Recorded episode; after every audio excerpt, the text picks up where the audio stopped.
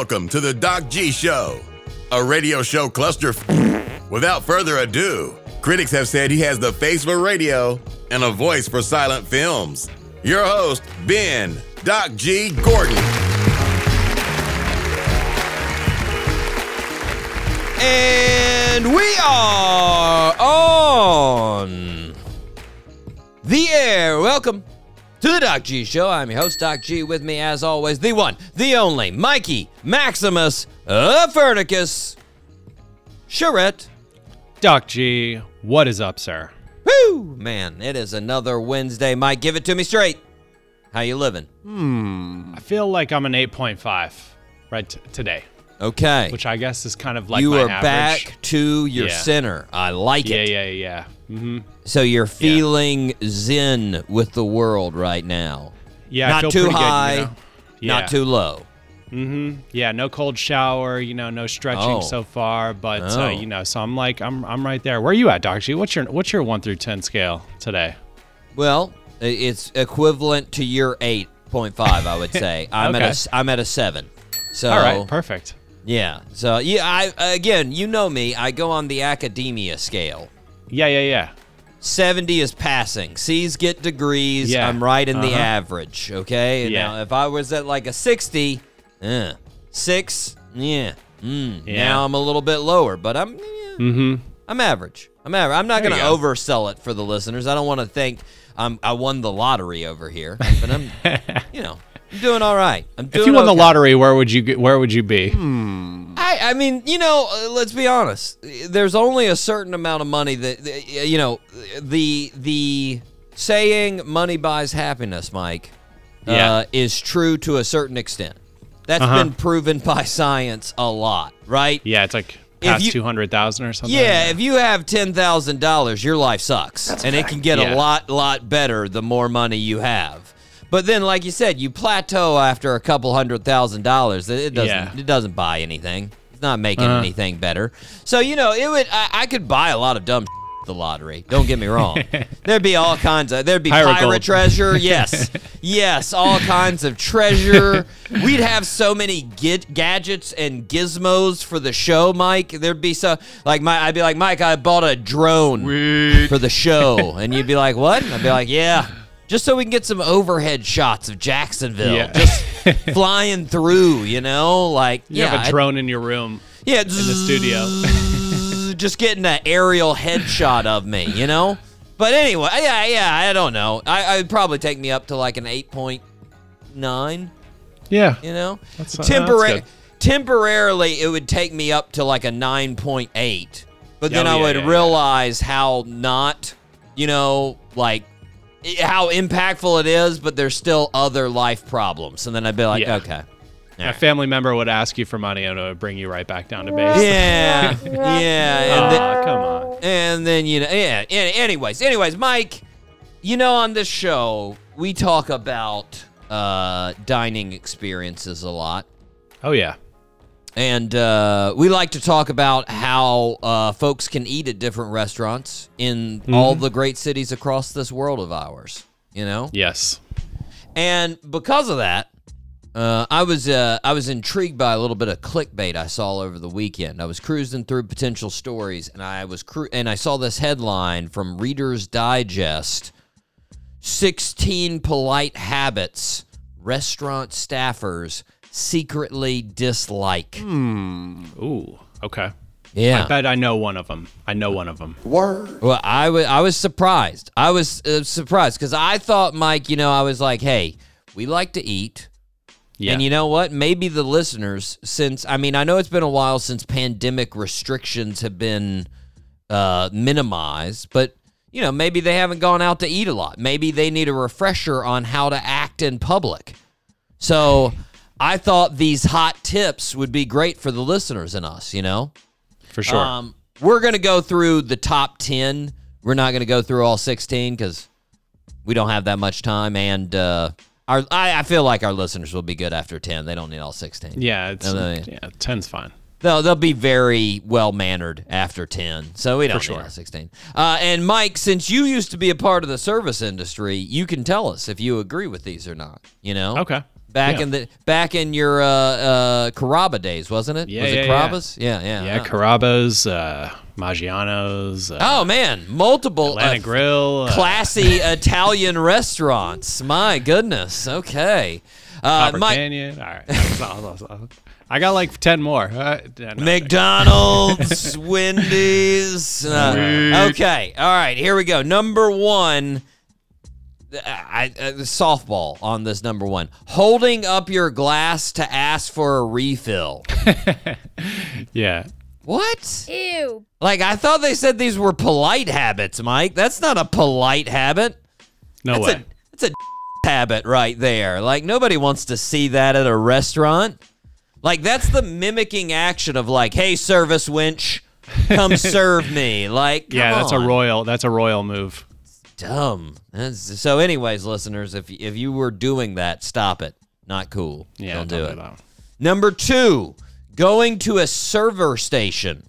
Hmm. So like just getting up and being like, "Hey, here's what I need," which I don't, I, I don't know about you, Mike, but on this one, I think there has to be a time limit. Like if it's been over ten minutes and you haven't seen your waiter or waitress, I think you're allowed to look for them. For sure. You know, For sure. because I've been in a restaurant where that's happened, and it's got to be it's got to be a clear ten minutes. Like you got to start the timer, and if you see them anywhere in the dining hall, then it resets because Mm-hmm. they're busy, they're doing other things, they're going getting things done. But Yeah. if you just don't see them and they're AWOL, you gotta you, get something done, man. They got For things sure, to for do. sure. You know. Yeah. But uh, oh, this one obvious. Number three, Mike, asking for them to split the check at the end. Girl, come on. Ugh. yeah. Try to do it in the beginning. Let them Uh, know. don't even do it then, man. It's just unnecessary. There's no excuse. Nope. Like they're not your personal accountant. Eh, You know, Hmm. they don't need to do that. There are too many options now for people to break up their own money. Zelle, Venmo, PayPal. That's true. Like That's true. thousand other things. Split it on your own time. Don't ask them Mm-hmm. to do that. They're not a they're not a bank attendant. They're a waiter. That's what they do. All right. Yeah. Split up your bad tender date uh, Yeah. between the two of you. And you and usually the person that wants to split the check is the person that always went halvesies on the appetizer, and then they're just trying to get out of paying for it. That's a fact. Well, you Mm-hmm. you you you wanted those jalapeno poppers, right? That wasn't. I mean, I had a couple, but I don't know if. do I need to? Yes, you cheap dick! You have to pay for them. Like just ridiculous, Mike. Number four. Uh, so, by the way, I will say on all three of the first ones, I uh, am not guilty of doing any of those. If you put the limit of 10 minutes in there, because again, I had a waiter that went like AWOL for like 20 minutes and I had to go find him because I had to leave. You went to the kitchen. Well, I was like, I, got- I gotta leave, man. I got appointments to be at. I can't just hang out here forever. Like, um, anywho, I have not done any of the other things, and I have not done this one either. For putting trash in your glass at the end of the meal. oh yeah. Don't do that. Huh? Kind of sick freak does this, Mike? Like, Yeah. I don't know. That's You- weird. you don't understand they reuse the glassware? Like, come on. Would you do this at your home? You finish a meal and you're just like, all right, oh, there we go. Put that there. There, that works. Like, come on. Wouldn't want to come over to your house if you did. No, Um, gross. Number five, Mike, using terms of endearment for the wait staff. Hmm. Examples sweetheart, honey, missy, handsome, cutie. None of those. Buddy. None of those are acceptable, Mike. None of them. Now, I will say there's an exception to this rule, Mike. Like like all things in life, I think we can we can say this is true. Either fairly or unfairly, there is a sliding scale of your ability to use these terms of endearment with how attractive you are. Hmm. That's true. That's a good point. If you're extremely attractive and you use one of these, person's going to be just fine with you using it. They're going to be like, "Oh, wow, Brad Pitt thinks I'm good looking. Nice. he called me honey. All right, I'm coming back to this table. This is pretty nice. But if you're ugly, mm-mm. Nah. And here's here's an important rule that goes along with the sliding rule, Mike. you have to honestly judge your attractiveness. So true. Very important. You may Yeah. want to ask other people if you're attractive or not before you start using these these terms of endearment, right? Just ask a couple of friends like, "Am I attractive?" Give it to me straight. Can I You say eat- sweetheart? Yeah. Sweetheart? Yeah, and they'll be like, "No." You know? Also, outside of the slide rule, Mike, if you're just old, if you're 100, people will let it slide, right? Yeah. Let's let's put a let's put a marker on it of uh, 75 and older. People will let it slide if you're 75 or older. Yeah, that's how they talk. They're not they're not going to let it slide for 75 and younger unless you're attractive. Mike number 6, ordering for everyone at the table. What? Bro, come on. Again, who are these people, Mike? The alpha. Uh, I will tell you what everybody at the me- uh, at the table is going to have here. Sally's going to have the steak. No, I'm not. You jack. Let me order myself. And Lord, who is that? No, thank you. Number eight, Mike. I thought this one was very obvious, but apparently not. Um, giving physical compliments. Ew. What? Who does this? like you, just like I mean, obvious. The obvious ones, like, hey, got a really nice, fine caboose, my lady. Like, and then like the non, like, who would be like, hey, can I just say, you've got a great bone structure in your face. Hmm. What? What? What is wrong with you? Now, I do have to say, I don't know if I've ever done it for a waitress, Mike, but I have given a random compliment before on teeth. What do you think about that? Is that bad? Nah. Like somebody just had amazing teeth, teeth. and I just had to be like, you, you, you need to be an ad for toothpaste. That is Yeah. fantastic, you know? I don't I don't think that's inappropriate. Even No. like uh, but I haven't done I don't think I've done it to a waitress, so I don't think that counts. Like as far as me violating these rules. I think that was in normal everyday situation. Uh, and then the person uh, sprayed me with pepper spray. So that, that taught me not to do that. Number nine, Mike, putting your napkin on top of your dirty plate when you're finished. Bro, come on. Yeah. Don't do that. Now, I will say, I, I'm guilty of this one. I'm guilty of this one. But I will also, also say to my defense, Mike, I don't ever leave food on my plate. Yeah, it depends on the uh, situation. If it's a sandwich and fries, I mean, you know, it's a dry. But if if you just spin it, finished a plate of spaghetti, Yeah. Pomodoro sauce. you know, Yeah. Yeah, no, see, like, uh, I, uh, the napkin goes on it, but it, it looks like it's already been through the dishwasher because I'm not letting any food escape from this mouth. Okay, Yeah, it's no way. it's it's being sucked up like a Hoover vacuum. So there's nothing nothing leaving before that napkin hits the plate. So even though I violated this one, I wouldn't really say it's a dirty plate. You know. Mm-hmm. Anywho, number 10, Mike, last one here. Explaining normal things to the wait staff. Huh? My God, I yeah, yeah, I oh, I I skipped no, I skipped one, Mike. My bad. I got we got one more after this one, but Okay. I have an Uh, honorable mention, by the way, if it's not the next one. Okay, uh I don't know about you, Mike, but like I'm not one for waxing poetic with the wait staff. Like Nope. I know most likely if they weren't forced by their job, they wouldn't be talking to me. So like So true. if they do their job and bring me the food I ordered and bring me the check, that's it. We don't need to say Yeah. anything else. We don't need to talk about the weather or ask about their day. Like, I know you're trying to get a tip. I'll give you a tip. Don't try to suck up to me. I'm not going to talk to you. Just give me the food and I'll give you a tip and we'll end it at that. Like, Yeah. It's just, you know, no, I don't need to do extra things. Number seven, Mike, let's see if this was yours. Here's the last one uh, giving cooking instructions when ordering. Was that it? Okay. Well, no, no, no, no. But I would like to hear more about this. Well, you know, like the person that goes into way too much detail as far as like, uh, could you bring those out extra crispy? Oh, yeah, and yeah, uh, yeah. Mm-hmm. you separate these two things and you do no. F- you get what's on the menu. That's what you ordered. Yeah. Like, I just mm, people, man, they're too demanding. They're You too know. too demanding. I don't know, Mike. It's just it seems a little bit much. I don't like it, It at all. It is. I don't like it. What's your honorable mention, Mike? Uh, stacking plates. Don't stack plates, guys. Come on, don't stack Mm. That plates. that was that was on the six that I didn't list, Mike. Oh, okay. That was there. Okay. That was Okay. there. Yes. Yeah, just don't stack plates. That's it. It's That's all I got. they they've got an order of how they clean it, folks, and then you're just making Yeah. it dirty for when they take it down. When they unstack your plates, unnecessary. yeah, now the bottom's dirty. The Eh, bottom of the plate's dirty. Yeah. Completely agree, Mike. Completely agree, Mike. Now, how do you feel about me and you going out to a fancy dinner together at a fancy restaurant? Do you think we're ready?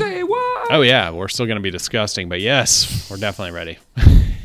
besides our besides our actual physical appearance, Yeah, yeah, yeah. we'll be we'll be very very well mannered. We're Yes. ready for we're ready for Morton's of Chicago right now, Mike. yes, let's right. go. You ever eaten at Morton's?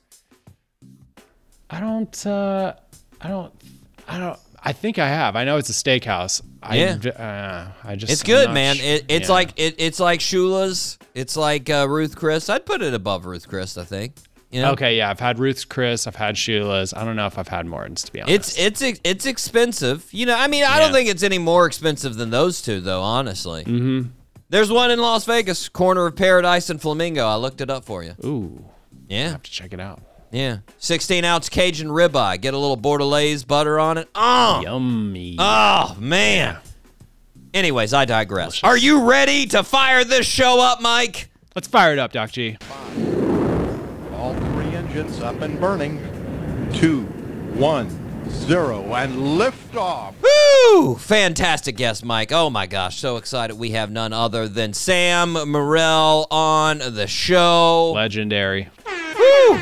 Man, my goodness, he's going to be six shows, Mike. You know, this guy, I mean, it's not cool in comedy to like work hard. Nope. You know, that's not a thing you do in comedy, right? Like you do work hard, but you Oh, got to yeah. act like you don't work hard. Yeah, you know, yeah.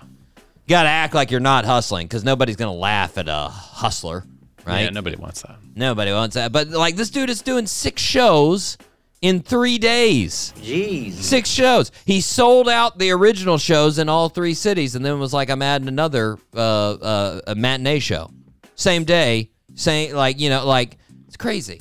It's crazy. Yeah. That that's hustle right there. That's hustle, it is. man. That's hustle, and he's selling out all six of them. That's right. It's nuts. We're going to talk about uh, performing in Florida. We're going to talk about performing for David Letterman, a little basketball. Can't wait. But we need Yes. to start where we start, Mike. Birthday suit. Happy birthday, Mr. President. Who do we got? Mike, we left off. You were 20 for 30. Yes. I, th- I think you might be able to prove upon that today. All right. Uh, we got a football player. You're probably not going to get him. Nope. Um, but I think you got the other two. I think Okay. you got this first one. Born on March 22nd, 1976, in New Orleans, Louisiana. Our birthday suit wearer's parents were a professor and a physician. Jeez. Talk about getting set up in life. There you go.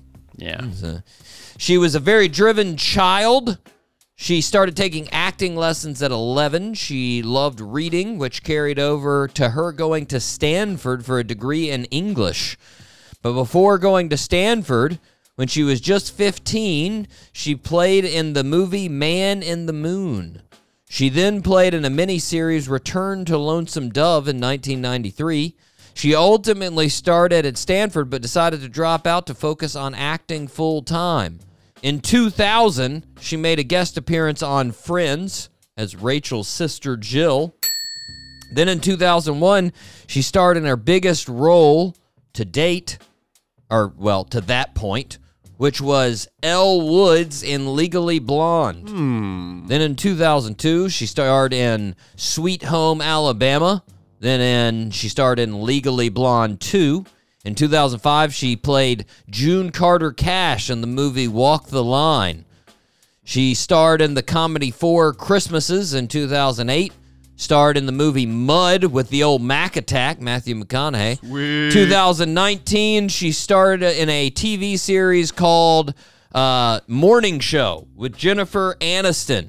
Name that birthday suit wearer. To be honest, Doctor, actually, I know the face. I don't know the person. You know. know the person. I know the, the person. ini- I don't know the name. The I know the initials are RW. Think about it. Yeah, no. I, I Think just think candy, Mike. What? Peanut butter and chocolate, Mike. Huh? No. You I, I You were we'll, we'll be here forever, Doctor. Reese Witherspoon. Reese Witherspoon. Yeah. Reese I- Witherspoon. Reese's, man. Reese's. Yeah. yeah, Reese Witherspoon. She's pretty fantastic, Mike. She's pretty fantastic. I I enjoy her. Um she seems like um well, I, I yeah, a, a couple things. She seems like a fairly cool mom nowadays. That her her her uh, daughter is like 24 or something like that. Uh Really? yeah. Yeah. Wow. Yeah, she's getting up there. Getting up there. I will say though, it was interesting. I had no idea. I was going through her Wikipedia page when I came up with this, you know?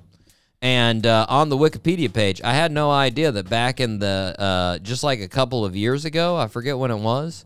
Um, she apparently got uh, her husband got pulled over by uh, the cops, and then yeah, so uh, April. Okay, it wasn't just a couple of years ago. It was 2013, a while back. But she was arrested and charged with disorderly conduct when her when her uh, when her husband was pulled over. I'd sort of like to see that. I feel like that was a, a Sweet Home Alabama moment right there. I feel like that was. Yeah. Anyways, Mike, are you ready to rip some headlines? Yes. Let's rip some headlines. I've not seen any of her movies. Actually, American Psycho. I guess she was an American Psycho. Yeah. But I've honestly never seen any of her movies. You never, you have never went down the Sweet Home Alabama route, Mike. Girl, come on. I've not watched any. I'm like going through her. You have never Uh, watched Walk the Line. Oh man, She was in Where the Crawdads Sing. Yeah, Okay. I did watch that movie and that was fantastic. Do not remember her in the movie. not a large yeah. part. Not a large part. Okay. Mike, you got to go back and watch Walk the Line, man. If you haven't seen Walk the Line, you need to watch it. That's a fantastic. Yeah. I mean, that to me is one of the best Joaquin Phoenix movies he's done. He's got a lot of Really? them. Oh yeah. Signs? Yeah, no, I think it out. I I, outplay Joker? signs. Uh, Joker, maybe. By the way, fun fact: Sam Morril's in Joker. Do you realize? He that? is in Joker. Yeah, he's he was the host stand-up- of the comedy yeah, show. Exactly. That's right. Yeah. Ah, good part. Yeah, man. Anywho, Mike, you ready to rip some headlines? We got to do it Let's again. rip some headlines. It's now time for Ripped from the Headlines. Mike, Gwyneth Paltrow. You remember her? Oh yeah, she's got the candle. Yeah. Yeah, she was she was on the uh, Art of Being Well podcast recently. Hmm. Which, no offense to Gwyneth, Mike, but it's sort of like you just did with Reese Witherspoon. I was like, what the she do now? what is? I had to go back and like look, and you know, for like Yeah. the last nine years, she basically hasn't really acted in pretty much anything. Nope. She's done some like Marvel things. She's got some role in Marvel. I don't know what it is. Iron Man's wife. Yeah, yeah. Uh, apparently, it's uh, mostly it's just Goop things now. She has her company Goop, which is Yeah. you know uh, basically pseudoscientific, and that's what she does all the time. So, uh, also apparently back in the day with her, Mike, she's on trial right now for a hit and run she did on a ski Oh, yeah. slope. I saw that. Yeah, I saw that. She allegedly hit an old dude and gave him a concussion and four broken ribs. What? Hmm. I mean, obviously, Mike, these allegations are serious, but in my head, they definitely aren't. Like, I just. That's a very comical thing, thinking of her running into this dude in my head on skis. Just sort of makes me laugh. Anywho, she Did was. she offer him some products? Oh, sorry. All right. we have no idea, Mike. We, I mean, it's going to come out in the trial. We're going to see. Your ribs We're- are broken. Here's some cream for No, your ribs. I've got, I've got. Well, there's some products coming out right now, Mike. In this, well, not a product, I guess a service that she talked about. Anywho, Okay. she was on the podcast, Mike, And uh, they ask her what was the weirdest thing she's ever done in the name of wellness. Hmm. And she said rectal ozone therapy. Ew. And she said she found this very helpful, Mike. Tell me more. Now, Mike, this is literally blowing smoke up your with the smoke being ozone in this case. Ooh. And just to let you know, there's nothing beneficial of this, right? Yeah. Nope. Normally, uh, how does oxygen uh, uh, hang around in our uh, world, Mike? It hangs around in O2, right? Ozone is O3. Now, uh, not to get too deep into the chemical bond differences between O2 and O3, but uh, O3 does not actually have any benefits to humans. It doesn't do anything for humans.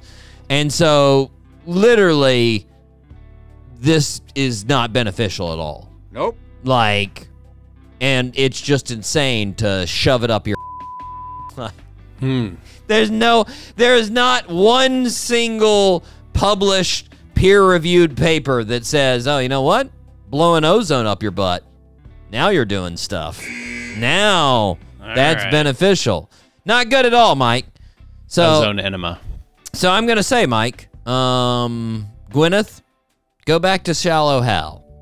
Yeah. I remember that. That was nice. That was good. That was a good movie. Yeah. Don't promote weird crap that doesn't work. Side note, Mike, do you remember she was engaged to Brad Pitt? What? Huh?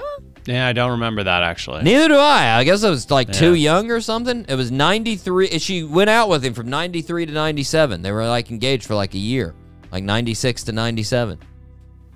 Yeah, weird. Anyways, Mike, uh, story from uh, Philadelphia. Meteorologist from uh, Philadelphia. She's making her rounds on social media, news outlets. She's been uh, in a lot of places uh, because what she said uh, before St. Patrick's Day. So Karen Rogers was giving the weekend forecast for St. Patrick's Day. She had uh, somehow she ended up with two monitor clickers in both hands. Right? You know the little monitor clickers that Yeah. they have to go through their little presentation. Right. And she she made a comment on it. She's like, "Oh my god, I'm double fisting cl- uh, clickers here on the on the show." Right. Which is already, you know, questionable terming for it, right? A little weird. sure. Why'd you say double fisting, right? She finished the forecast and then she passed it to the the anchor, Jessica Boyington and said, "Now to another woman who enjoys double fisting in another way." All right. wow. And Jessica then says, "Guys, guys, she means beer. Don't put me on YouTube. My God, she means beer." Wow. Uh, Mike, I checked both of their Instagrams after this, and it's pretty good. On the last post, which she posted a day before Karen proposed that she loves double fisting, there were about a hundred comments on Jessica's last post. Sweet. Uh, which I agree with Goose618, who said, I'm just here for the comment section. And I said, I am too, Goose. I am too. Which even porn actress Nikki Benz had to jump in the comment section and say, guys, she means beer. Wow. She meant beer, guys. And I was like, Nikki, me and you both know she didn't. You know? you know, I, I feel I feel like that meteorologist thought she was pulling in something slick and then she didn't realize how many people were going to catch on to her real meaning, you know? Mm-hmm. She didn't realize that was a fairly obvious catch uh, term, you know? I don't know. It's just me, Mike. I'm just saying, meteorologists are double fisting things in Philly, and it's still Florida that folks consider uncouth. Come on. Come on. we don't have that going on, Mike. We do not have that going on. Uh, Mike, do you know celebrity chef Robert Irvine? Um, no, not familiar. He's the dude that had the show uh, Restaurant Impossible. It's where he goes in there and tries to save a, a restaurant from failing because they're not okay. doing yeah, things I think I right. watched a couple episodes. Yeah. Uh, over the weekend, he was at the old uh, Food Network South Beach Wine and Food Festival. And uh, he told an interview the number one thing he looks for in a restaurant the first time he goes there. Hmm. Might catch you by surprise, Mike. He said, quote, Well, the first thing I look for is are the bathrooms clean? I think yeah, I do that too. I do that too. You sick freak, Mike. Yeah. You s- No, it's it's it means a lot. He said the bathrooms are clean, the kitchens are clean, everything else is clean. Girl, come on. Mike, I'm going to say that is wrong. You are both Yeah? wrong. All right. You are both wrong. Because guess what? I'm not eating out of the toilet, guys. Nope. I don't care what's going on in the bathroom. I care what's going on in the kitchen. And let me tell you, Mike, even if the bathrooms are clean, doesn't take away from the fact that someone in the kitchen is putting their balls on your steak. That's that's an embedded fact of eating out. You got to make your peace with that before you start the meal. That's gonna be there. All Yeah. right. That's just gonna be there. Bathrooms cleaned? No, Mike. No, no. You gotta don't think so? gotta change your perception, Mike. That's like Yeah. if I ask you what you look for in a date, and you were like, "Uh, I really look for do they keep their closet organized or not." Ew. What? That's not why I'm dating, guys. Nope. That is not why I'm dating.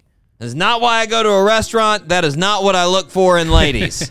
All right? No, thank you. No, thank you, Mike. Anyways, no, I totally agree with you. I'm just making jokes. Anywho, um, Mike, we've got a celebration before we go to break.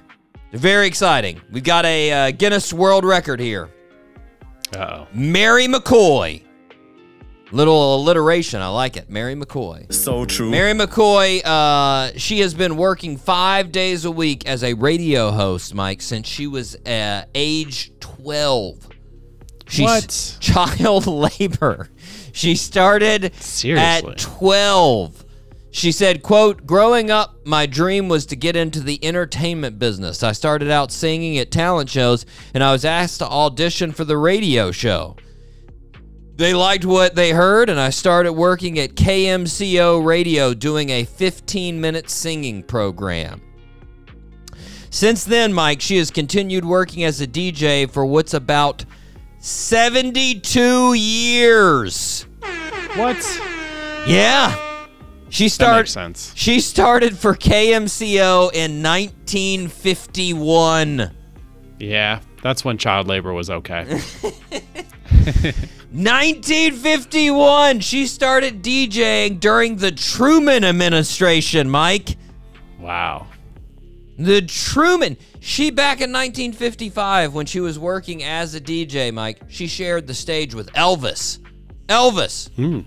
She did a concert where Elvis was was was performing. And she she has a picture. There's a picture on the internet of her hugging Elvis. Got a picture of her and the Oh, king. wow. Yeah. Yeah. Nice. Now she has a show, uh, KVST K Star Country in Huntsville, Texas, not far from Houston. Six days a week, Mike, two hours a day. Mary is spinning country classics. That's right. Man, she's got those reps. Yeah. Those radio reps. Yeah, man. You, I mean, you talk about the real deal stories about the song. Mary lived those mother effers. Yeah, she did. She's Yeah, she in it, man. She is in it, and it's sort of you know it's sort of like I talked about with uh, Hubie Brown. You remember when I was talking about Hubie Brown and basketball, and like Mm-hmm. you know how he's ninety. Like, can you imagine everything that has changed for Mary since she started DJing? Yeah. Like, the studio's a completely different place. yeah, like- that's totally different. Like when she started radio station, the studio looked like a mix between like a vinyl library and the inside of a spaceship for a Star Wars. Like just like vinyls everywhere and then knobs and gauges and dials just going banana. Now there's a microphone, a laptop and a mixer. And that's, That's it. it. Like yeah, that's it. it's ridiculous. Like She was doing it when like people were watching the radio. Yeah. They were- when they would just look What's at it. going on over there? I wonder what Mary looks like. She sounds like a looker. My goodness. I bet she's got some impeccable gams. Anyways, Yes. Let's go enjoy some stickball outside and a good smoke afterwards to make sure our lungs are healthy. What? Like, just my God, man. Hats off to you, Mary. Hats off to you. Can't wait until we are celebrating 72 years of the Doc G show, Mike. It's going to be good. it's going to be good. In the year, what would that be? 2088. Oh, it's going to be so good. 2088. Good morning, everyone. I will be a young 103. It'll be nice. Can't wait. Can't wait. Uh, Mike, we are going to take a break. We are going to be right back. We're going to take a clip, Mike. We're going to hear from none other than Sam Morril. This is a little bit of a stand up. Just get you guys enticed. Here we go. once a year I'll, I'll get into it with a troll. It's like my Mardi Gras. I'll really like, I'll let it fly, you know? I like, I, I'll look, but I'm also like, I mean, I'm not going to get involved or engage, but once in a while, it is fun. Last year, uh, and don't pretend that, act like you're a great person here. We're all mortified by this. But remember the baby that got eaten by the alligator at Disney? We can all agree it's a tragedy. Comedy Central wanted me to say that. I think it's kind of funny, but that's a joke. It's a tragedy. I'm kidding, guys, but no, it's a terrible thing that happened. And uh, I'm gonna tell a joke. I'm not just reporting sad news.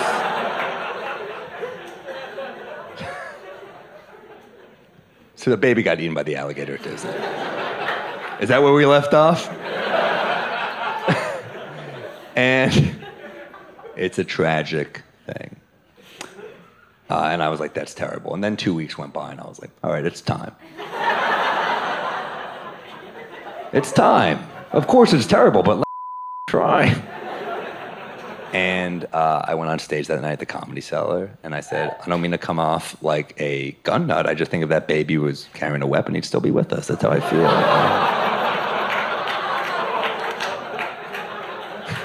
Not a great joke, but it's timely. And there's a woman on the front row, and she just goes, No. I was like, What? She's like, You can't joke about that. Which guarantees I will continue to keep joking about it. If you know anything about comedians, that's all we need. And she's like, No, you can't. I was like, So I'm like, Did you even watch the baby's funeral on TV? Which it wasn't on TV. They don't. They don't televise baby funerals, but it is a pilot I'm thinking of pitching. Coming this fall to MTV after Teen Mom.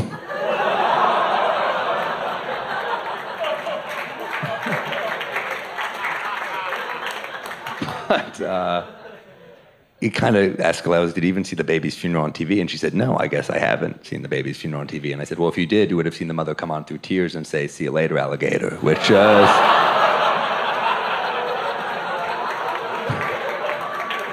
She gets up and walks out.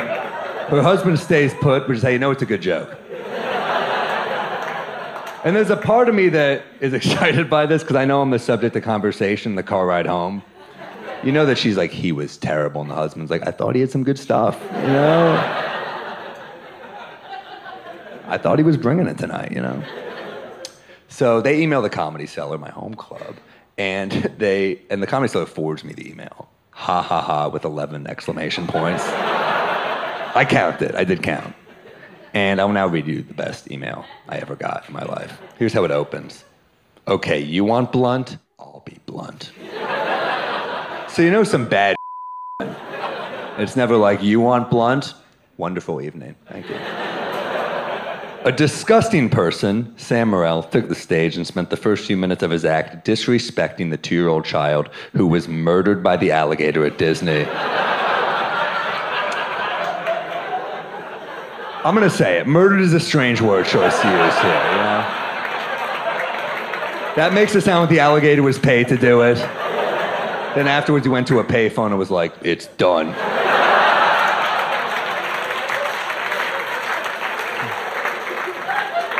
And then he belched and ran away in a trench coat. I have never in my life been so offended and repulsed by someone. I immediately left and stopped to tell your staff why. This is my favorite part. They followed me to make sure my drinks were being paid.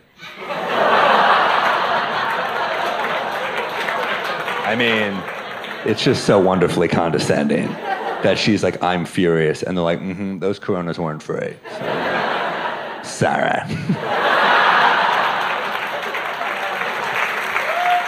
I should say that the comic before me on this show, a friend of mine, she made like six Holocaust jokes, and this woman wasn't bothered by any of them.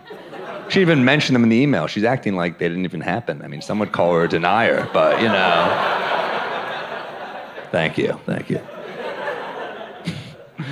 I would expect all human beings would be offended by a sicko making jokes about a two year old baby's tragic death, saying his mother probably said, later, Gator, at his funeral. I mean, even in text form, it kind of holds up. You know, it's. Is it the gift that keeps on giving? Yes, it is. This is a woman who's trying to get me fired over later, Gator. A play on words, which to me is a bit of a crock, honestly. It really is. No. I have posted about this on every social media account I own. She sounds fun. I've asked everyone I know to share it. The comedian himself replied to me to say, pretty strong act, huh? I did do that, that is true. If you troll me, I will occasionally troll back. I'm hosting a sports show, and I basically got media trained because I think they saw me as a liability. And they're worse. But they were reading some tweets. I don't know if you've ever had a gray haired person read your Twitter. It is enlightening to say the least. One of the tweets they actually read out loud was uh, someone tweeted at you here, Sam, that uh, your comedy is a waste. And you replied, your father's waste.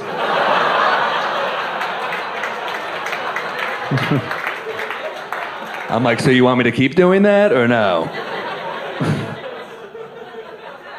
She ends it by saying, What a complete and utter pathetic excuse for a human. He doesn't deserve to breathe the same air or live on the same planet as that precious little boy's family.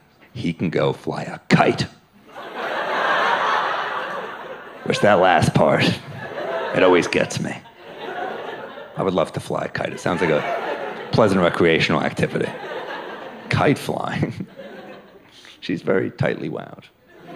She could use a vacation. I'm thinking Disney, but you know.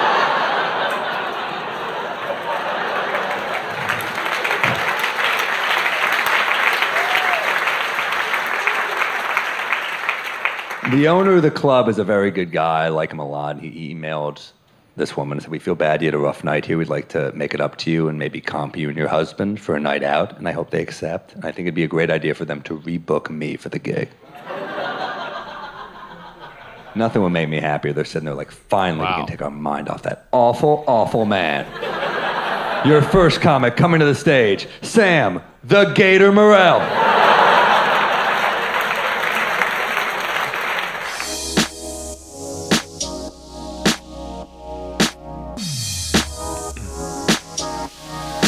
No worries. Yes, sir.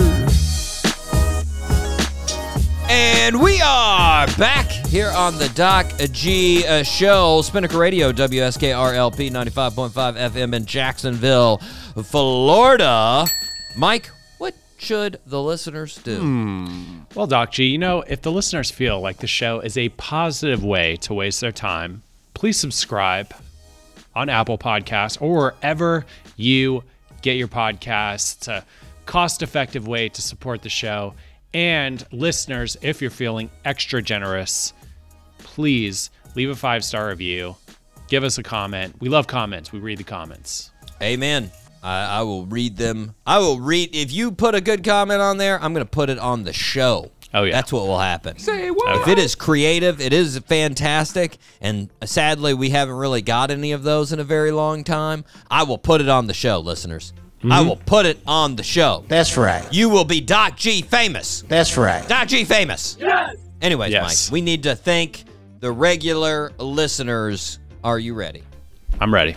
Shout out to Jacksonville, Florida, Columbia, South Carolina, Radford, Virginia, Gainesville, Florida, Frankfurt, Germany, Anoka, Minnesota, Ashburn, Virginia, Piracai, Brazil, San Diego, California, Dublin, Ireland, Boardman, Oregon, Genoa, Italy, Richardson, Texas, Barcelona, Spain, Winfield, West Virginia, Biloxi, Mississippi, Tulsa, Oklahoma, Peoria, Illinois, Katy, Texas, Toms River, New Jersey, Olive, uh, Olive Branch, Mississippi, Asheville, North Carolina, Los Angeles, California, and Spartansburg, South Carolina, and Athens, Georgia. There we go. Ah, I tripped at the end. I wanted to call it California again, man. I got that Los Angeles, California beside Spartansburg, South Carolina, and I see California, and I'm just like, oh, I'm dumb, Mike. I'm dumb.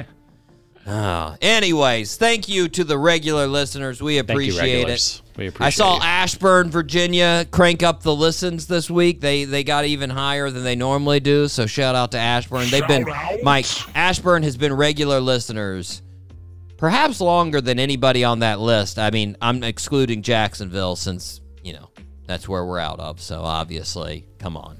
Yeah. But like, I don't think I don't think any other group besides Ashburn Ashburn has been regulars for longer. They've been getting it, you know. We So appreciate shout you, out to Ashburn. 'em. Yeah. Shout out to him, man. Uh, Mike, semi regulars. You ready? Here we go. Here we go.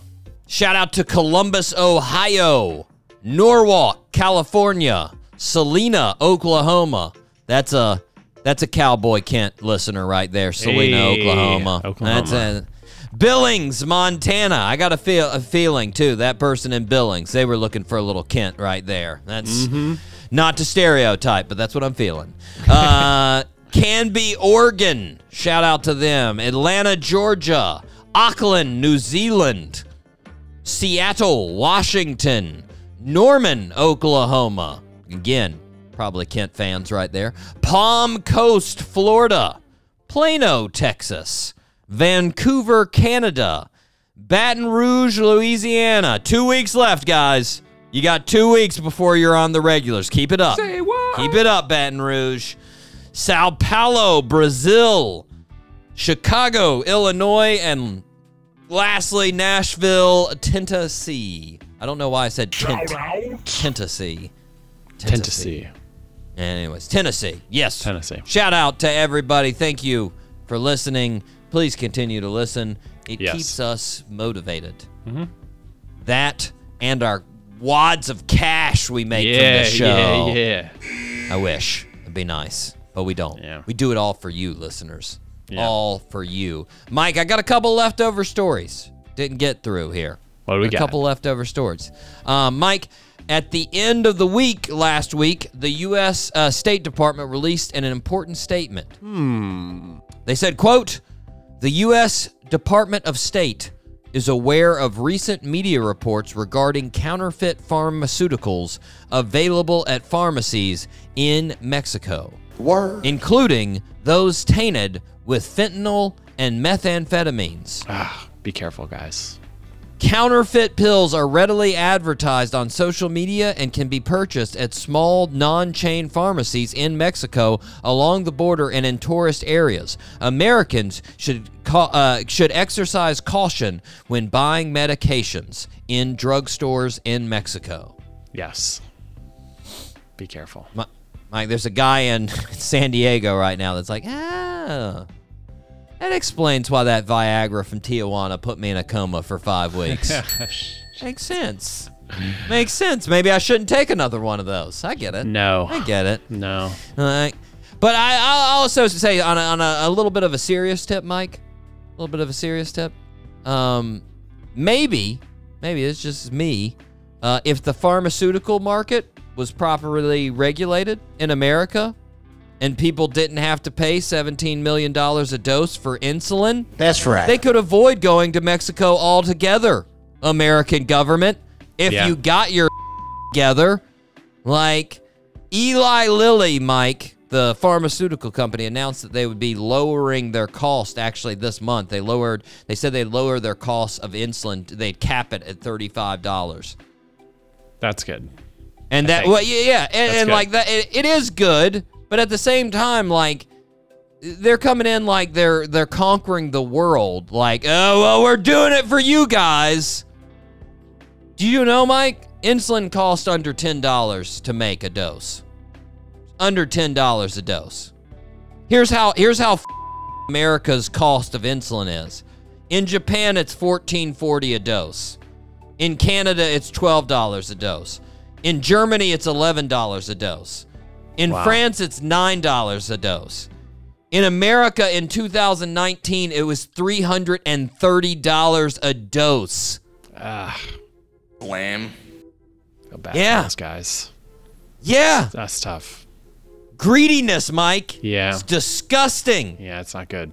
It's effing disgusting. You're letting people die because you want to make more money. You are disgusting. Yeah. Drop your cost, you a-holes. Yeah! Anywho, on to a lighter note, Mike. You remember when I was talking about uh, the National Park Service? And Yeah. their, their kooky comments and their Oh, yeah. social media? They're back at it. Oh yeah. They had one that I really enjoyed this week. This was uh, just a couple days ago. Three days ago, they came out with another post that said, they brought the heat on this one. Quote, we have parks. That was it. We That was have it. parks. We have parks, period. Wow. Black and white. That was it. On Instagram, on Twitter. Boom. Hitting people with the truth bombs, Mike. That's a fact. No fire emojis? No nothing? Nothing. We have parks. It's good Eat that they it. don't have fire emojis. No, that's not really the emoji you would want to No, use. you do not want that. Smokey would be very upset, Mike. Yeah, you don't want to use that very upset. It, it- it- PTSD for him every time he sees it. Oh God, Yeah. no, no. Jeez. Uh, Mike. Speaking of uh, of fire on the social media, got a very viral TikTok here again, of course. Uh oh. Yeah, viral TikTok. Uh, Anna uh, Maligan. Anna Maligan's TikTok has gained over 25 million views over just a, just a couple weeks' time here, Mike. Uh, I'll give you a little summary of the video. Uh, it's a girl looking bemused in the video, and then it narrates a situation with a dude that she was on a date with. She explained she was on the date with the dude, and while in the car on the date, the dude gets a phone call. He tells Anna that it's his mom hmm. and needs to take the call. He steps out the car, but the phone is connected to the entertainment system of the car. And the information is pulled up on the screen. It does not say mom, it says Rachel BJ 7 out of 10. That's hilarious. Then in the caption, she said, What should I do? Hmm. Mike, so many questions about this story. I think I think my first question, Mike, I don't know about you, but I was like, this dude actually exists? Like, I, that amazes me. My, I've got plenty of greasy dude friends. Yeah. Like, I've got total skis bag friends. I don't know any that are rating ladies as their contact info in their phone. Like, they may have a rating list somewhere, but it's not just the contact name. Like, what? Blam. Second, second, like, I mean, you know, in context of the story, it makes sense, Mike. But you're telling me this guy is too stupid to just remember she was seven out of ten? Like he can't just look and be like, Rachel, who was I? Mm, uh, mm, don't remember, right? There. Hilarious. Why did the dude have to take the call? Like, again, how stupid is this guy? Like, I mean, it doesn't seem like this guy has much of an honor code to start with. So, like, how hard is it for him not to answer and then text Rachel back and be like, sorry, I couldn't talk. I was performing CPR on a man in a blood bank where I donate every weekend. Like, come on. Like, So true. can't make up some crap, man? Jeez. It's 2023. You can't send a text? What's wrong with you? Lastly, on this story, Mike, I will say if you're the lady in this situation, you might want to question how you ended up on a date with a knob job like this. Like, yeah. like, I mean, you know, I don't want to put the blame on you, lady, but if he's making contact names like that, hmm. there definitely were some previous red flags that you ignored on the way that you were like, oh, no, this guy will be cool. Yeah. He'll Get be off good. plenty of fish, whatever you're on. Yeah. Whatever Stop. that stop fishing around on the old social media. Doc G, back in my day, we couldn't fit that much text in our phones. Amen. Back our in our day, I used an Nokia. abacus for a phone. what? Uh, slide this, call this. Anyways, stupid. Mike, let's uh let's take a break. We are going to be back with none other than the fantastic Sam Morril right here on the Doc G Show.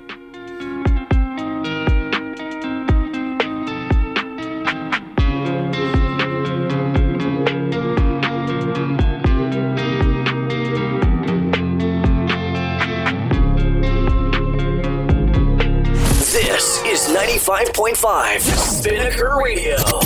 WSKR LPFM, UNF Jacksonville.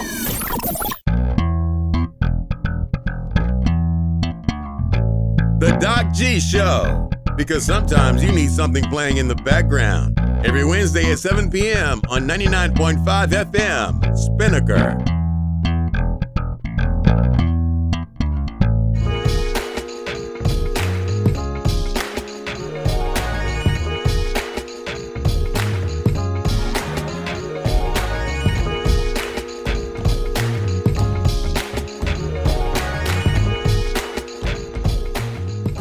Welcome back to the show, everybody. Today we are joined by one of my absolute favorite comedians. He's everywhere right now. He's got specials, he's got podcasts, he's got shows. Most importantly, he has a show right here at Ponte Vedra Concert Hall on March 25th. Mr. Sam Morril. Sam, how are you, sir? I'm doing well. How you doing?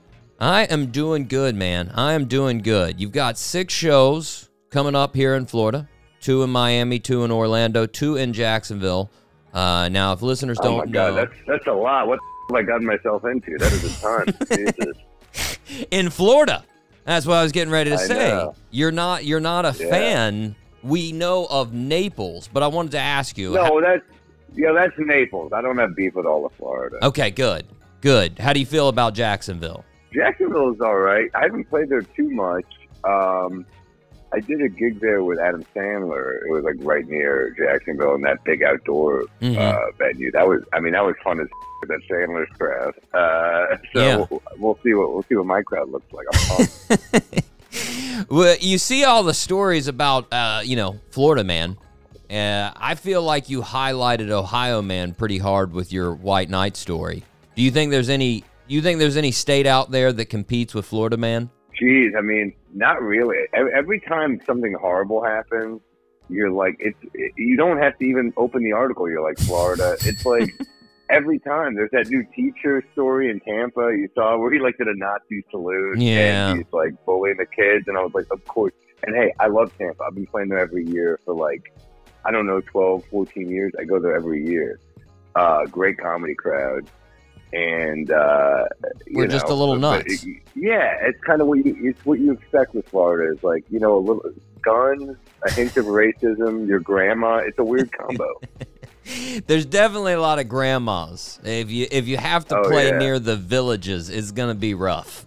There's gonna be I remember bombing in Boca. Boca was a fat bomb. Too, Ooh. But it was like they were like, we put you in an artsy room in Boca. I'm like, the youngest person here is 72. oh, that's gonna be rough. Boca is a hard crowd Yeah. to win over. Uh Fort Myers too. I bombed in Fort Myers pretty bad. I'm really not selling myself really well. Like, I bombed in Fort Myers, and uh, that was it was a club called Belushi's, uh, and it's it's Belushi's club. And I hear he's a great guy too, but I, I am eating at his club. The club stinks, and uh, I remember at the end of the weekend. It was one of those things where it was like only gray hair, and it's like, look, I. It just wasn't my people. End of the weekend, the bartender walked over to me, and all he said was, "You deserved better." I was like, "Jeez, all right." I, I don't know. I, I mean I feel I I feel like some of your jokes can reach the older crowd. Maybe it's just our old people in Florida. I don't know. You know, it, it was really only Naples and Fort Myers were like the really bad ones. Boca was fine, but but uh, no, Miami's good aside from the fact that they all show up 30 minutes late on coke. Uh, once you get past that, they're pretty they're pretty darn fun. And then Orlando's great aside from the flight to Orlando, where you're just like, I you know, I've never been more pro-choice in my life. I hate these kids, these wretched little creatures screaming. and then uh, and then you got like you know Tampa that is cool, and you know I'm pumped for Jacksonville. We're we're pretty we're pretty neutral. is good. Yeah. Yeah, no, I'm. I every state has their bad cities. You know, I mean, like Ohio is the same way. You brought up Ohio, like Cleveland and Columbus rock, but then you got places like Toledo, and you're like, that's Oof. the type of place you you go in your hotel room and you're like, is this where I end it all? You know what I mean?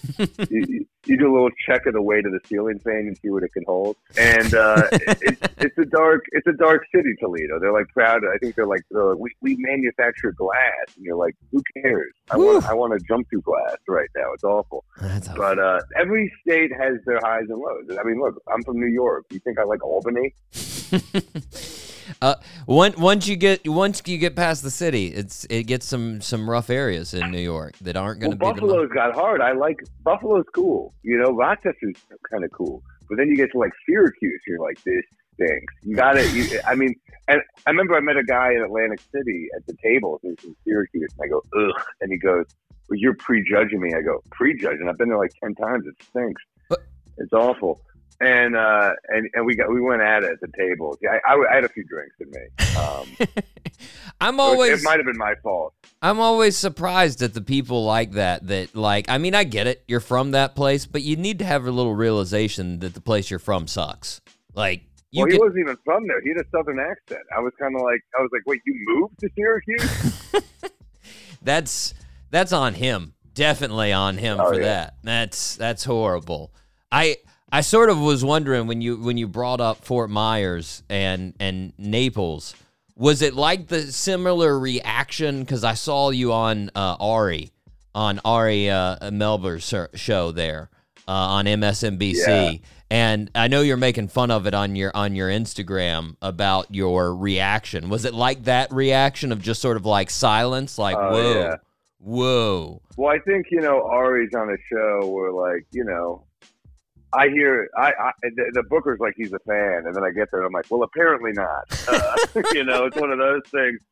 Uh, you know, Ari was nice. I don't think that other guest helped me either. He was really letting me die. I think He- he's one. He's one of the than that other hosts on on MSNBC. That was the thing that I was like, dude, come on, help him out there. Well, that's the thing. When you go on those shows, I'm like, I, I'm not going to go on and just bomb quietly. If, we, if you have me on, I'm going to make a stink of it. So, uh, if, if, if I go down, I'm going down in flames, man. I want to make it. I want to make it funny. So that's when I just started kind of going all in. But uh, hey, I'd go back on. What?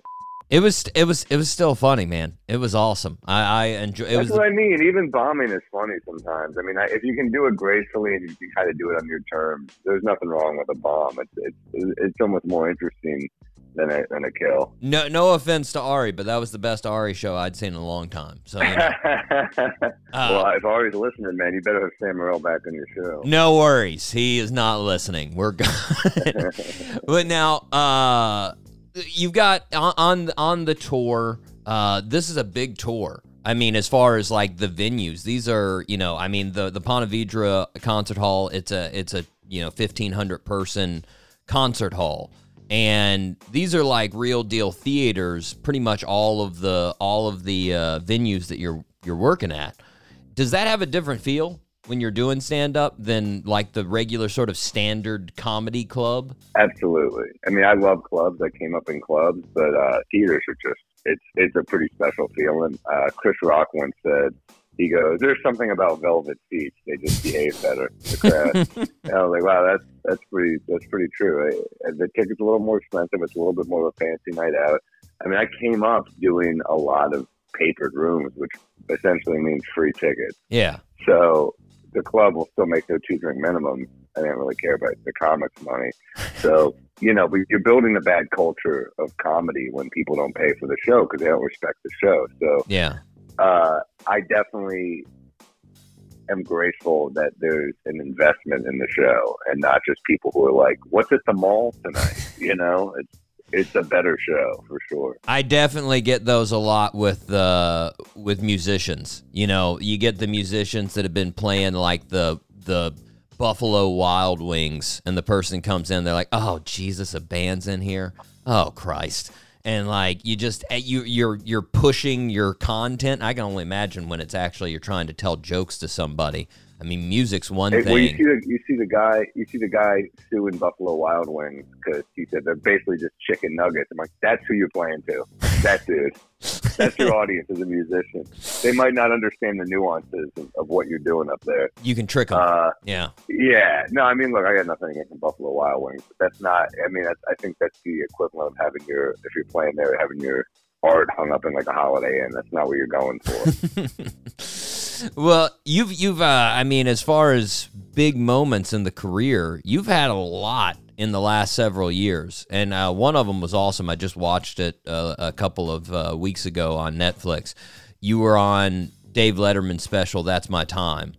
Um, and I, yeah, that was pretty crazy. I've been such a huge fan of Dave Letterman for so long. Like, I mean, you know, obviously he's he's the guy, late night dude. How big of a deal was that for Yeah. you? Well, he's not just an icon, but he's also kind of a New York icon, and and um, yeah, I mean, he's he's just the best. It, it was it was crazy when I got that offer. I was kind of like, for real? I guess I, I wait. They want me to stand up on Letterman show, and they said no, he's going to interview you, and I said he's going to interview me. Uh, so I was like, all right. Uh, I mean, of course, I wanted to do it, and I was pumped. And uh, I mean, it's funny. Everything's the biggest gig I'd ever done in New York was the next morning. So I had to take that in LA on Friday night, and then take like a 5 a.m. flight back to New York. Was So I that the town for Beacon? The Beacon Theater. Yeah. Yeah. Wow. So uh, it's funny how it all it always how it always works. You know. It so I comes in remember I was on the flight the next morning. Chris Stefano, the comedian, was on my flight, and I was telling him, I'm like, oh, I just hope if I get like two hours, like I'll be good for now. You know, I took a muscle relaxer the night before. I'm like, if I get two hours on this flight, and Chris was seated right behind me on the flight, and I passed out. And I, as I woke up, I looked behind. I just saw his arms in the air, like, yes, you did it.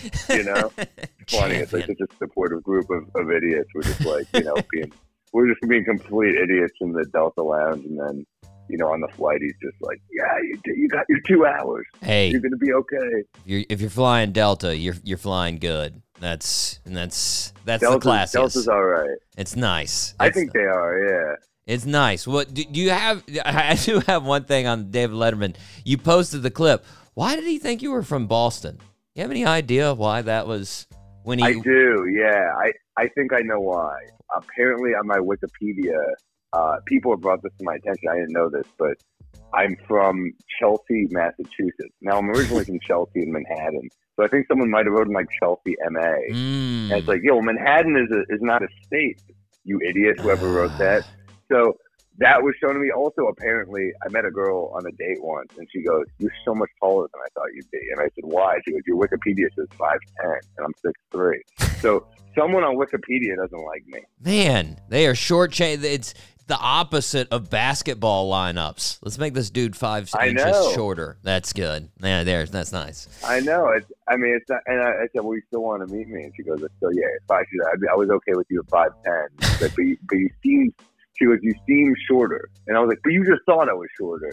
But uh, Well, you're But yeah, but as someone someone says I'm from Boston, uh, that kind of it's also like it's so funny. I'm I have the most New York audience. I, I mean, I love Boston. Don't get me wrong. I was in Boston over the weekend. We did five at the Wilbur, and it was like one of the best weekends of my life. And I Boston audiences are truly some of the best comedy audiences you'll ever get because they're like ball busters. They're kind of working class, and they're kind of you know they're tough, but they're also open minded in a weird way. It's a, really a great comedy city. Uh, but I'm sure from there. Yeah. Yeah. Well, I mean, uh, a guy that played there that you have a podcast with, uh, great podcast. It's one of the two that you're on, Games with Names with Julian Edelman.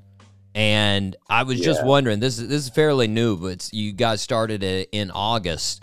Um, who Yeah. proposed the idea of the podcast? Was that your idea? Who came to you with it?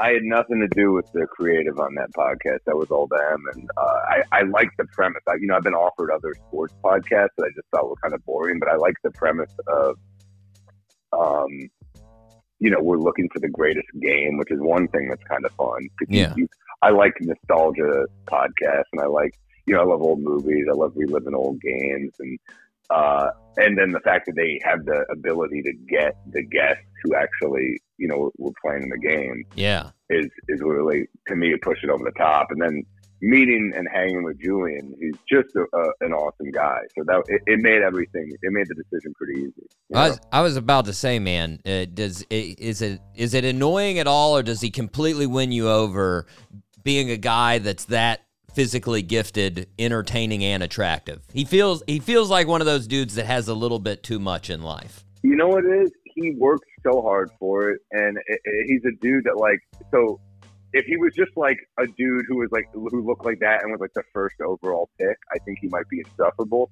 But he was a late pick. He had to win his spot. He had to wait for Welker to get traded, like you know, uh, or, or signed with Denver.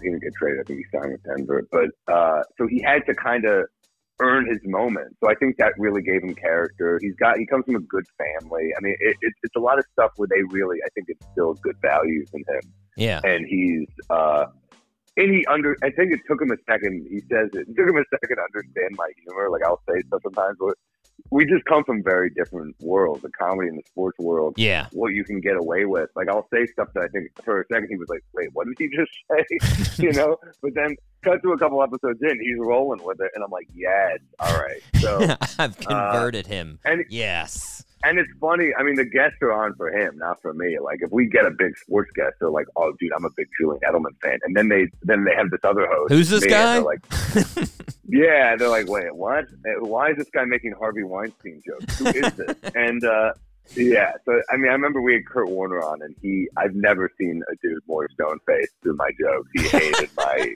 uh, he hated my sense of humor, and Edelman bailed me out of a couple bombs. That's what that's what a good co-host does. nice, nice. I, Yeah. I, I do want to mention on uh, games with names. I was listening to it the other day, and you were talking best cereals.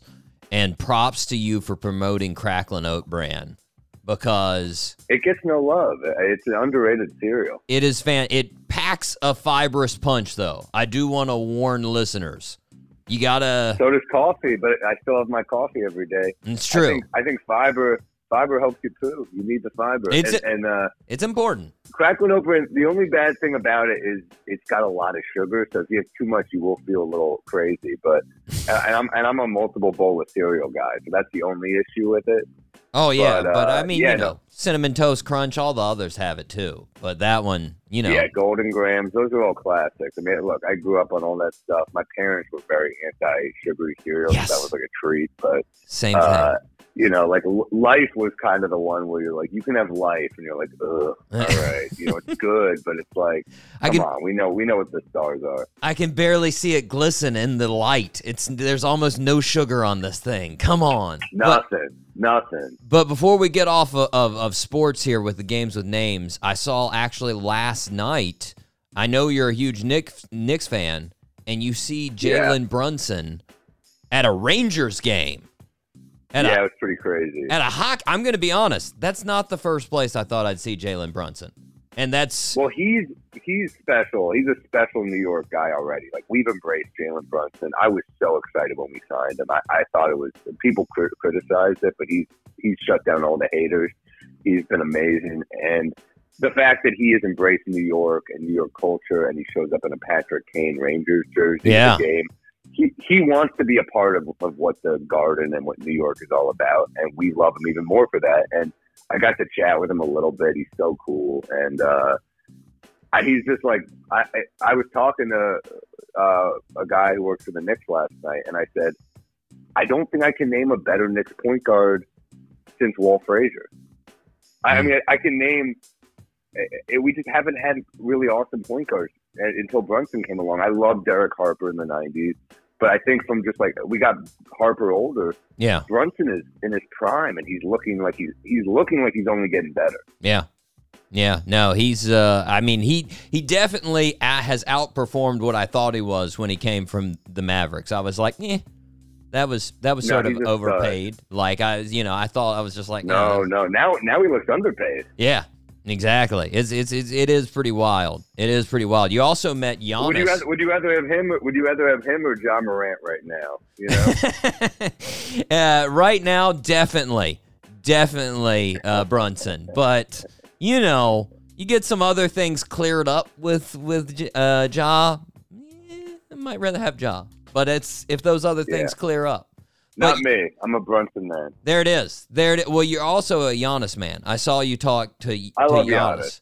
I I'm s- a, I'm a big Giannis. He's I think he's the best player in the world right now. And and so I did a benefit for his uh his charity. I performed his charity. Nice. And uh and Giannis is a really great guy. It was funny. I saw him and his brother in the front row with their hands over their mouth. I guess I went a little blue at the benefit, but I did. I had a good set. And uh you know, I think they were in shock at some of the jokes, but they were laughing. And then uh, afterwards, I got to chat with Giannis for a while, and I, I told him, you know, I said I bought, which is true, I bought everyone on my tour Giannis sneakers.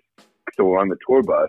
We wake up and we play ball because I say, hey, I bought you all sneakers. You're going to feel pretty bad if you don't play basketball with me every day. So Yeah. we find the YMCA in whatever city we wake up in and we play. And he goes, Are you good? And I said, Not really. And he goes, But you still playing? I said, Yeah. And he goes, You a Bucks fan? I said, I'm not, dude. I said, I, I love your team because of the way you play, but I'm I'm a diehard Knicks fan. And he was he looked like bummed when I said that, and I was like, Am I upsetting Giannis?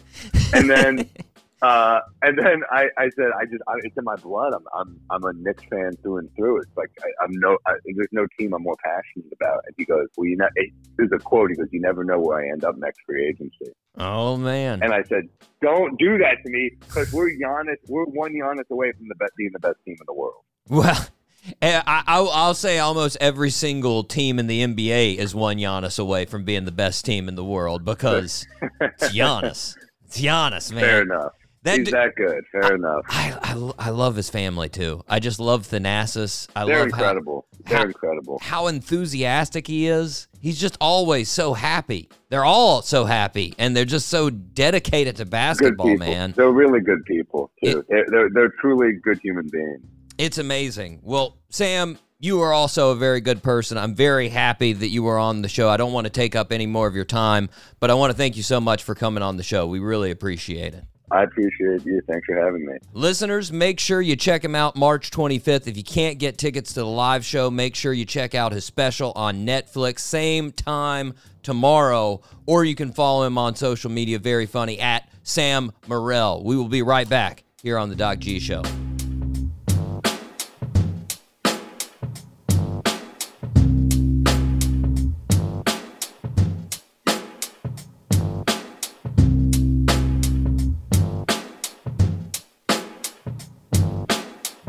I've unfortunately had a bad string of luck on the road. Some of it's my fault. About eight years ago, I was drinking too much. I was a young comic on the road. I was in Seattle. I was hitting on a girl after the show. Every 30 seconds, her friend would lean in and go, Not interested. Every 30 seconds, she could do a bit better than you. It would get progressively meaner. At one point, she goes, You're very unattractive. And I was a drunk kid. I just said, Get some more Botox, you lizard. I'm deeply ashamed of myself for saying that, and it's completely inappropriate. Although if you were there, you would have been like, he nailed it, totally. But she seemed furious. I couldn't tell by her face, but she seemed very upset. Me and my friend were laughing. As we're laughing, I get popped in the face by her boyfriend. I deserved it. She was a lizard, but she was his lizard, and I thought it was cool that they stuck together, you know? But this was foreshadowing. A month later, I'm in Cleveland. Horrible time to be in Cleveland. It was when LeBron left the first time. Okay, I, yeah, exactly. I don't know if you guys remember, but they did not take it well. And they made the mistake of having their whole economic plan at the time be um, LeBron, and that's it. So it was rough. And I, I love Cleveland. I've always had good times there. I like the people. It felt like the whole city got dumped because it was Valentine's Day, too. It was just a weird vibe. And I met this hot older woman after the show, and we hit it off. But she's there with a guy friend who's just a friend, but it's Valentine's Day. There's, there's that weird energy in the air. He's kind of going for. I'm going for. And he's buying me drinks to keep an eye on me. And I'm accepting the drinks because I lack character. So he gets up to go to the bathroom, and I asked her, Do you want to get out of here? And she said, Yeah, let's ditch him. This is how stupid I am. I take her to the bar next door. That's my getaway plan. I was like seven feet to the left. We got this. So we're doing shots, we're making out. It's a very romantic night. And I'm glad some people laughed at that. But I can tell my City when that doesn't get laughs at all. When people are like, that's a very romantic night out. That's dry humping and Jaeger shots. That's that's how we did our 40th anniversary. So I finally said, hey, do you want to do you want to leave? And she said, I want to go back to your hotel. And I said, all right then. So we go outside. The dude is standing right there. And I was like, oh no. He goes, so there you guys are. Where the f- you think you're going? I said, oh, we're going to go back to my hotel. And he goes, oh, yeah, you're just going to and then fly back to New York. And I said, honestly, yes, that was the game plan. I was, I was going to pitch it quite differently. I was going to say something romantic, like, shall we make love before my expedition or something? And I was, I was going to liven it up a little. He gets close to me, he goes, you want to you got to fight me first. And that's the first time I noticed he was missing teeth. And I was like, oh no. He's been down this road before. And I'm not going to fight him. So I've never had sex with anyone and been like, that was better than teeth. Never. After every one night stand, I'm like, man, it's cool. I could still eat apples after this. This is great, you know? I run down to the hotel lobby. I grab me a Macintosh. I go about my day. So I said, hey, I'm not going to fight you. And he said, that's what I thought. Come here, babe. Doesn't say a word to me, just calls her over. She goes with him. They clearly have a weird arrangement of some sort. They start walking away. As they walk away, there's a guy behind me in a white sweatshirt, mat- matching white sweatpants, very underdressed for Cleveland in February. Okay? He's not quite sitting, he's not quite standing, he's almost perched. And as they walk away, he loudly says, I wasn't to let anything happen to you.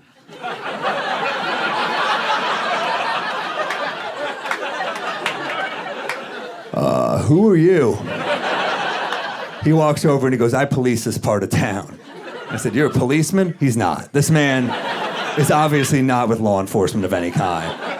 So I asked, You work for the bar? He said, No. And I said, Are you a vigilante of some sort? And he said, Yeah. And he's in white. So I said, What's your superhero name? The Snowflake? And he said, I go by the White Knight. And I'm just drunk enough to be like, Yeah.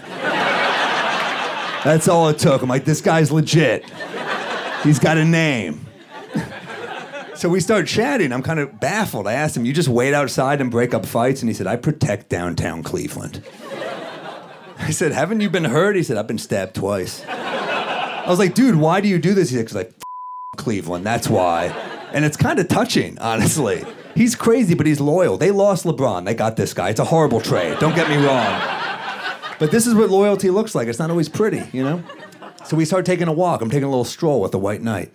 And we pass a comedy club, and my poster's in the door. And he said, You're a comedian. I said, Yeah. He said, I could never do what you do. And I said, I could never do what you do either. It's, um, it's illegal and strange and quite alarming, to be frank. So there's a real mutual admiration going on, you could say. And we started chatting for a while about life and love. You know, at one point he asked me, Why don't you have a girlfriend on Valentine's Day? And I said, Probably my life choices and my career. And he said, Me too. And I said, We're not so different, you and I, White Knight. So he walks me back to the hotel, and he said he's coming to my show tomorrow night. And uh, I said, Great. So I'll see you then. And we exchange information as you do with vigilantes. And I wake up the next morning, head pounding, thinking, Did that even happen? But of course it did. You don't, you don't daydream the White Knight. First email I see just says subject heading White Knight. And I thought, I think it's him. I don't, I don't know that many White Knights. It said, Sam, it was such a pleasure to meet you last night. Unfortunately, something came up and I'm unable to attend your show this evening. Sincerely, your new friend and fan, the White Knight, in parentheses, Joshua. That made me very happy. Jews are very underrepresented as superheroes. You know, he's, he's our Black Panther. So I email him back, it bounces back. I email him again, it bounces back to the point that I'm like, this guy's created a fake email account to contact me and then just disappear. It's very, it's like in Batman when he's talking to Commissioner Gordon and he, and he turns away for a second, turns back, and Batman's gone. But you see the wind moving. He did that to me via email. it was always in the back of my head. Years go by, I never hear from him, but I always thought about it because I've had weird drunk nights, but this one's particularly strange. So it must have been six years later, I get an email out of the blue. Different email address, but it still says subject heading White Knight. And I thought, it's probably him. I don't I don't have a large White Knight Rolodex, so all it said was saw you on Conan, funny White Knight. And I wrote back, dude, you're still out there white knighting. I'm still doing comedy. We're both still in the game. And he wrote back, oh no, I no longer engage in white knighting. I now have a wife and a little boy, and we reside in the suburbs of Cleveland. And I was like, this traitorous mother. and then he wrote, how are you? And I said, I'm in Naples. And he wrote back, Italy, and I was like, yeah. Thank you so much for coming out, guys. You've been amazing. I appreciate it very much.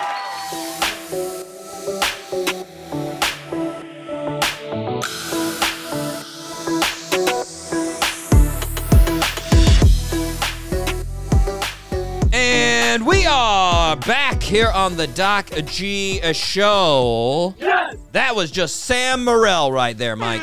Sam Morril on the show. Fantastic. Now, I Yes. do want to clear up. Uh, Mike uh, couldn't be on the uh, call. Uh, time scheduling and the fact that it was on the phone instead of Zoom, we couldn't make it work. So I wasn't trying to push Mike out, listeners. There was no okay. push out of him. but Mike, what, what did you think? What did you think of the interview?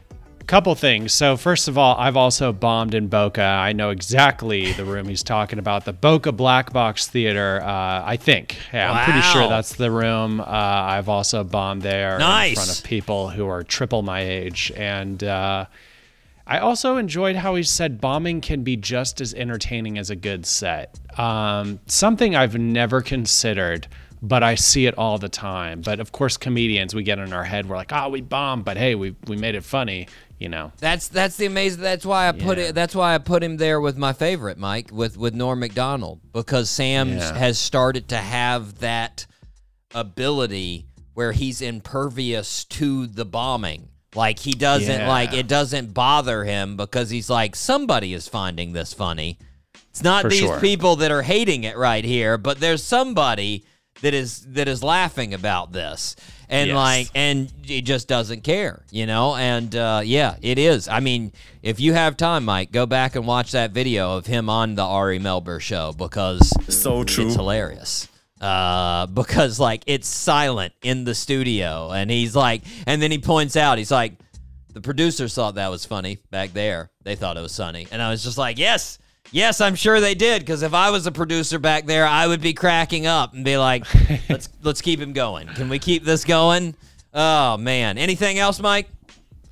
Uh, no, it was just, uh, yeah, it was just a great interview. I mean, like he, uh, it's just so cool that he gets to hang out or with freaking basketball players. Oh, it's also like Giannis, uh, that, that comment that Giannis made. Hey, you never know free agency. It's like, you tell all the girls that Giannis, you tell all the girls this, don't you? Or like, or, come on, or man. just Sam in this case. Hey, It maybe, just, uh, just pretty yeah. Sam, just pretty Sam. Giannis. Maybe he actually does Giannis, go Mike. to the, uh, the Knicks. What did I say? Giannis? What did I say? You said Giannis. Come on, Giannis. Ah, it is Giannis. Ah, Yeah. I always say Giannis. It's all right. Old habit. It's okay. We'll we'll let it slide. We're gonna let it slide. Yeah. My, I didn't let it slide. That's why I brought it up. I don't know why I said we'll let it slide. Anyways, Mike, fantastic interview. Hopefully next time Yeah. he can come by, stop in the studio. That'd be fantastic. He'll probably be way too big by then. Hopefully, maybe rising tides, we rise with him, and we'll be that Yes. popular by then. Yes. You know, Yes, maybe yes, that's an yes. idea. Regardless, Mike, we need to move on to a segment that is that popular. The Doc G top three. Mike, before we start on this week's topic, have you been jamming on the playlist I made? Oh yeah, it's beautiful. Thank you so much, Doc G, for making that. It's amazing. There were some songs in there that I totally forgot about. Folks, Ace of I- Base? uh, Come uh, on. Yeah. Folks, I made a playlist based off of what we were talking about last week, our top three uh, for the 90s. I made a playlist on Spotify. It is public if you want to go check it out. It's called Skate Your Balls Off Playlist. Yeah, it's so great. It's uh, it's got all the jams. If you are uh, an 80s, 90s, I only had like three 80s songs that I put on there that are very popular in the 80s that would make their way into a roller skating rink for They're the, the 90s. essentials. Yeah, and I was like, well, you got to put this on there. You got to Oh, put this on there. So uh, it's, if you want to check it out, listeners, feel free. You'll skate your balls off. There's no Yeah, doubt about it. Um, Mm-hmm. Mike, we need to move on to this week's topic, though. I told you it's based off of our guest, and the guest would be top Kent three Rollins. things that Oh. Kent Rollins has cooked. Correct, Mike. Correct. Mm-hmm. So I, I got some deep cuts on this one. I don't think there are things that you would you you would have looked at and been like, my goodness, I'm I, that's what I'm going for. And I went off of what I want to eat. So true. Mike, If this wasn't like how hard of cooking because we were talking about some things like that. I went off uh, how hard or how how good it would uh, be to eat. I went with things that were unique that I saw on there because I know some things on there that I'm like, yeah, of course that'd be good. It'd be awesome. It'd be none. Yeah. But I went with some of the deeper things that I'm like, I would like to try that. Hmm. Yes. Okay. So, Mike, your number three. What do we got? So I didn't go too deep. I kind of went with uh, well, I went deep on the my number one. But anyways, uh, my number three is definitely gonna be that country fried steak. I watched both versions. I watched the Bobby Flay Right, uh, right. cook off, but then I watched his follow up video to where he actually goes into the details about how he makes it. Yeah. and uh, that looks incredible. I don't, I don't, I don't doubt. Uh, you know, I mean, come on, Mike. Steak, fried, gravy. What? Yes. What? That's gonna Yeah. be good. There's no doubt about that. There is no doubt about that. I will agree. I, I put that as an honorable mention. But then Yeah. again, pretty much everything he men- uh, made has been an honorable mention. I don't think there's anything on his video list that I'd be like, "Eh, no. Like, yeah, no. Way. I'm a disposal. I'll eat every single thing that he puts Yeah. out there. It's fine. That's a fact. Uh, my number three, Mike. This is an interesting one. I was very intrigued. Bacon, egg, and ham waffle bake. Um, what? Yeah, bacon, egg, and a ham waffle bake. That's right. And I was like, you know what? I want to get in on that. That's everything in breakfast wrapped in one. I now not to be not to break the server rules, Mike, but he's a cook. I might ask him if we could substitute bacon for that ham. I want I want the fatter, greasier. I don't want just some ham on there. I want some real deal bacon. But regardless, yeah, bacon's the way. I'm still interested in it. Regardless, I still want that. So, Mike, you're number two. What do you got? All right, Doc I hope you're not disappointed because this isn't one of his. Uh, this isn't a food thing, but it was his uh, cowboy coffee. Um, I watched that video three times. I showed my girlfriend the video, and uh, I want to make the cowboy coffee because it really does look delicious. The way he makes it with his huge pot, um, uh, but just it just kind of goes back to that like the reason why I think he is so popular is it's just such a satisfying video to watch. Mm. Uh, the cowboy coffee. So I want to make. I'm gonna buy that pot somehow. I don't know how he gets it, but You know, Mike, I mean, you imagine, you imagine in your head that he's just, I mean, uh, the reason, like you said, so satisfying. Like, you just imagine waking up in the morning out on the, the range. He's been up for like Yeah. two hours, three Yeah. hours, and now he's just stirring his pot of coffee for you. Like, how's it going, partner? Want a little coffee? There you go. And you're just like, oh, tell me stories. Yeah, Yeah. you just sat around drinking your coffee. You know, I mean, I can I can see it. That's in Yeah. in the head, uh, definitely. Now, I, Yeah. I'll say I'd rather have the bacon, egg, and ham waffle bake in For the sure. comfort of my home. Uh, I would not want to have that out on a range. I would just be like, how about we have this on my couch? So true. That sounds nice.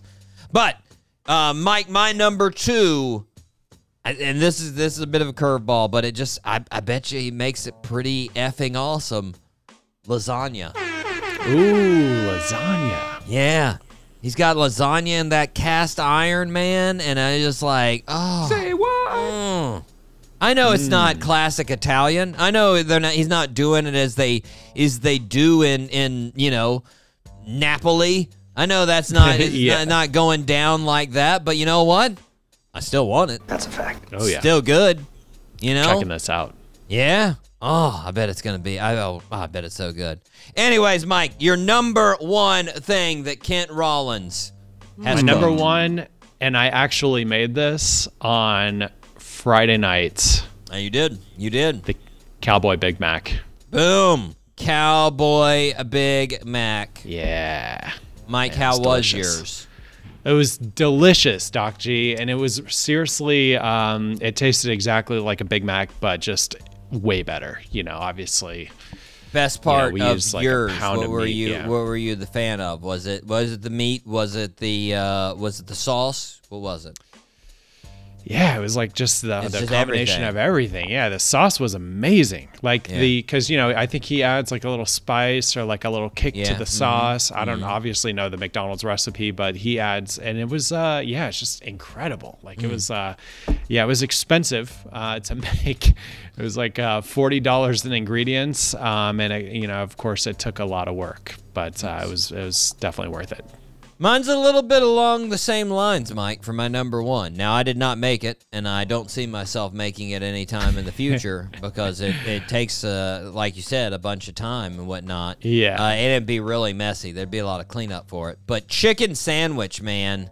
Yeah. Okay. His fried chicken sandwich, that just, I mean, the crisp that he puts on it, he double dredges Yeah. that thing. He goes from the wet to the dry to the wet to the dry. Yeah. And he's got the seasoning in there. And he pickle brines that, that chicken before he puts it in there. Mm. And just, Pro move. I bet you that's so good, man. Mm. Yeah. I need to get Oh. that seasoning. I need to get his seasoning. I bet I'm, you buy, I'm probably gonna pick that up. it's not bad. Not bad. Mike, how many cast iron skillets do you think Cowboy Kent has? I'm I'm Hmm. I'm guessing it's at least like 400.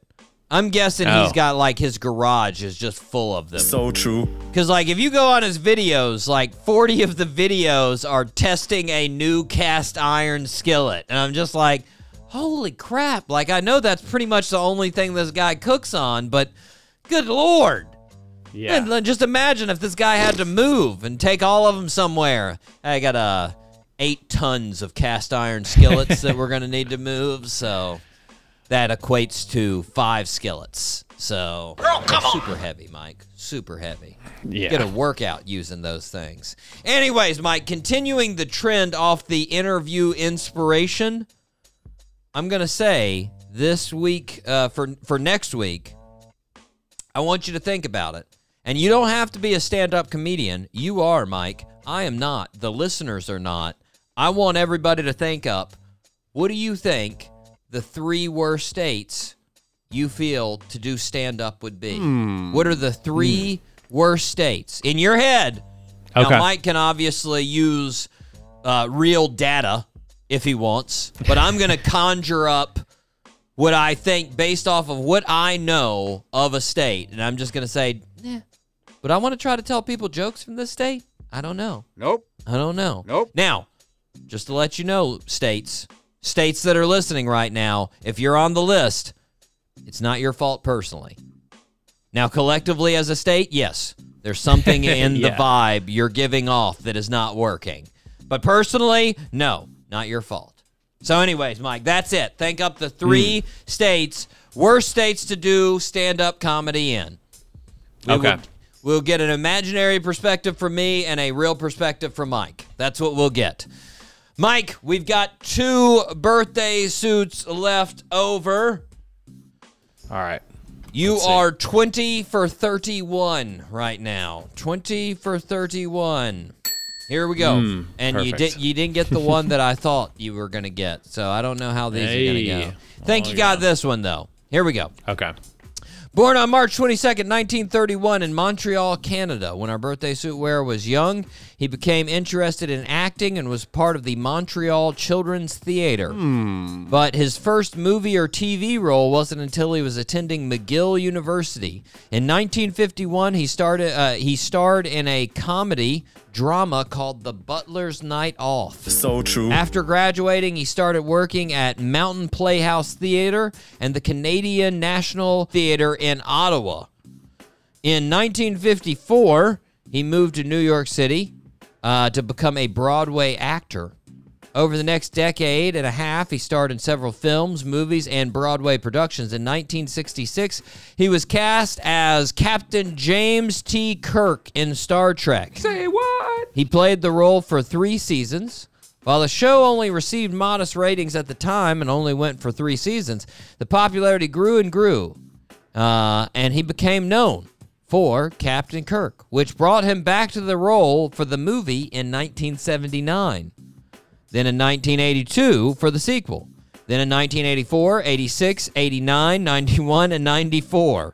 With seven movies in the Star Trek sequence, and our birthday suit wearer being Captain Kirk.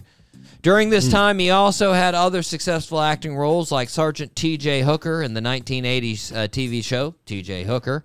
He also uh, hosted the show Rescue 911 during the 90s for seven seasons. In the 2000s, he played in the movie Miss Congeniality and several animations. Most recently, our birthday suit wearer went to space with Jeff Bezos in the Blue Origin flight to space in 2021. Name that birthday suit wearer. William Shatner. William Shatner is correct. Yes. Nicely done, Mike. Nicely Thank you. done. Thank you, thank you. That dude's that dude is I will I will say you know and I I've heard some uh I've heard some uh, not so good things about Williams' health. I, I don't think it's going so great for his health. Hopefully those rumors are uh, wrong. Hopefully He's like 95, isn't he, or something? How old is he? well he's gonna be turning ninety two. 92. 92. And, uh, and and you know, like I was saying, hopefully those things are wrong. But like I will say this, Mike, I don't really know of any other 92 year old that looks that effing good for 92. No way. He looks amazing. He's kind of he's on the uh, Netflix, uh, The Unexplained too. It's uh, he looks incredible. He's like killing it. Like I don't know how you do it, man. I honestly don't know. Like you show me a picture of William Shatner right now, and I would guess like I don't know, 70 70, maybe 60 Yeah. 65 something like that. Like 92? What? What? It's crazy, man. Anyways, hats off to, to Captain Kirk. Hats, hats off to William William Shatner. That's right. Uh, Mike, our last birthday suit, don't think you're going to get foosball player. But We'll try. it's all good. So you are now 21 for 32. 21 for 32. Here we go. Born on March 22nd, 1989 in Milwaukee, Wisconsin. Growing up, our birthday. I like how Milwaukee, no offense to folks in Milwaukee, it just sounds like somebody is trying to make up a fake city in Wisconsin and all they can think of is Milwaukee. So they're like, uh, where was I? Uh, Milwaukee? Is it Milwaukee? Yeah, that sounds good. Anyways, our birthday suit wearer loved all sports. He played hockey, basketball, football, baseball, and track and field. He was first team All State as a tight end and defensive end. However, coming out of high school, he was only a two star recruit, didn't get much attention, and he ended up going to Central Michigan. Hmm. He wasn't a fan of his position at Central Michigan, so he transferred to Wisconsin and tried to walk on, which he did. He became their starting defensive end, and by his senior year, he was first team All Big Ten and first team All American and the Lott Trophy winner, which essentially goes to the best defensive player in the country for football.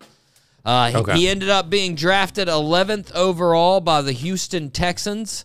He started all 15 games his rookie season, finished with 48 tackles, five and a half sacks. Our birthday suit wearer played nine seasons uh, of his career with the Texans and then two more with the Arizona Cardinals. He retired in 2022. Over his career, he was the sacks leader of the NFL twice. He was a seven time All Pro player. He was Defensive Player of the Year three times in 2012, 2014, and 2015.